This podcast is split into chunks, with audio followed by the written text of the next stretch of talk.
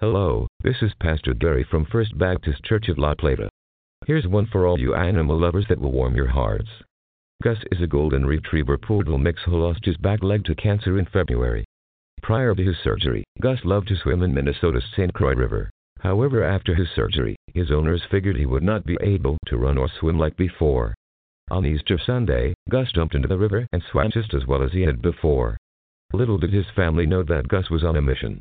When he returned to shore, he had a baby river otter in his mouth that he had rescued. The baby otter was too young to be in the water yet, so no one knows how it got there. Gus seemed to know this, so he retrieved the otter, swam back to shore, and dropped it at his owner's feet.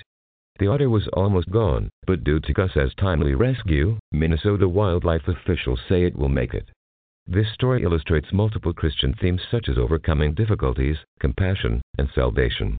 Gus had a disability, but that did not stop him from serving others. Gus saw another in need and did something about it. Gus saved another's life.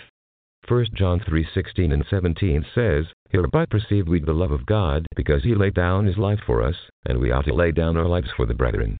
But whoso of this world's good and seeth his brother have need and shutteth up his bowels of compassion from him, how dwell the love of God in him?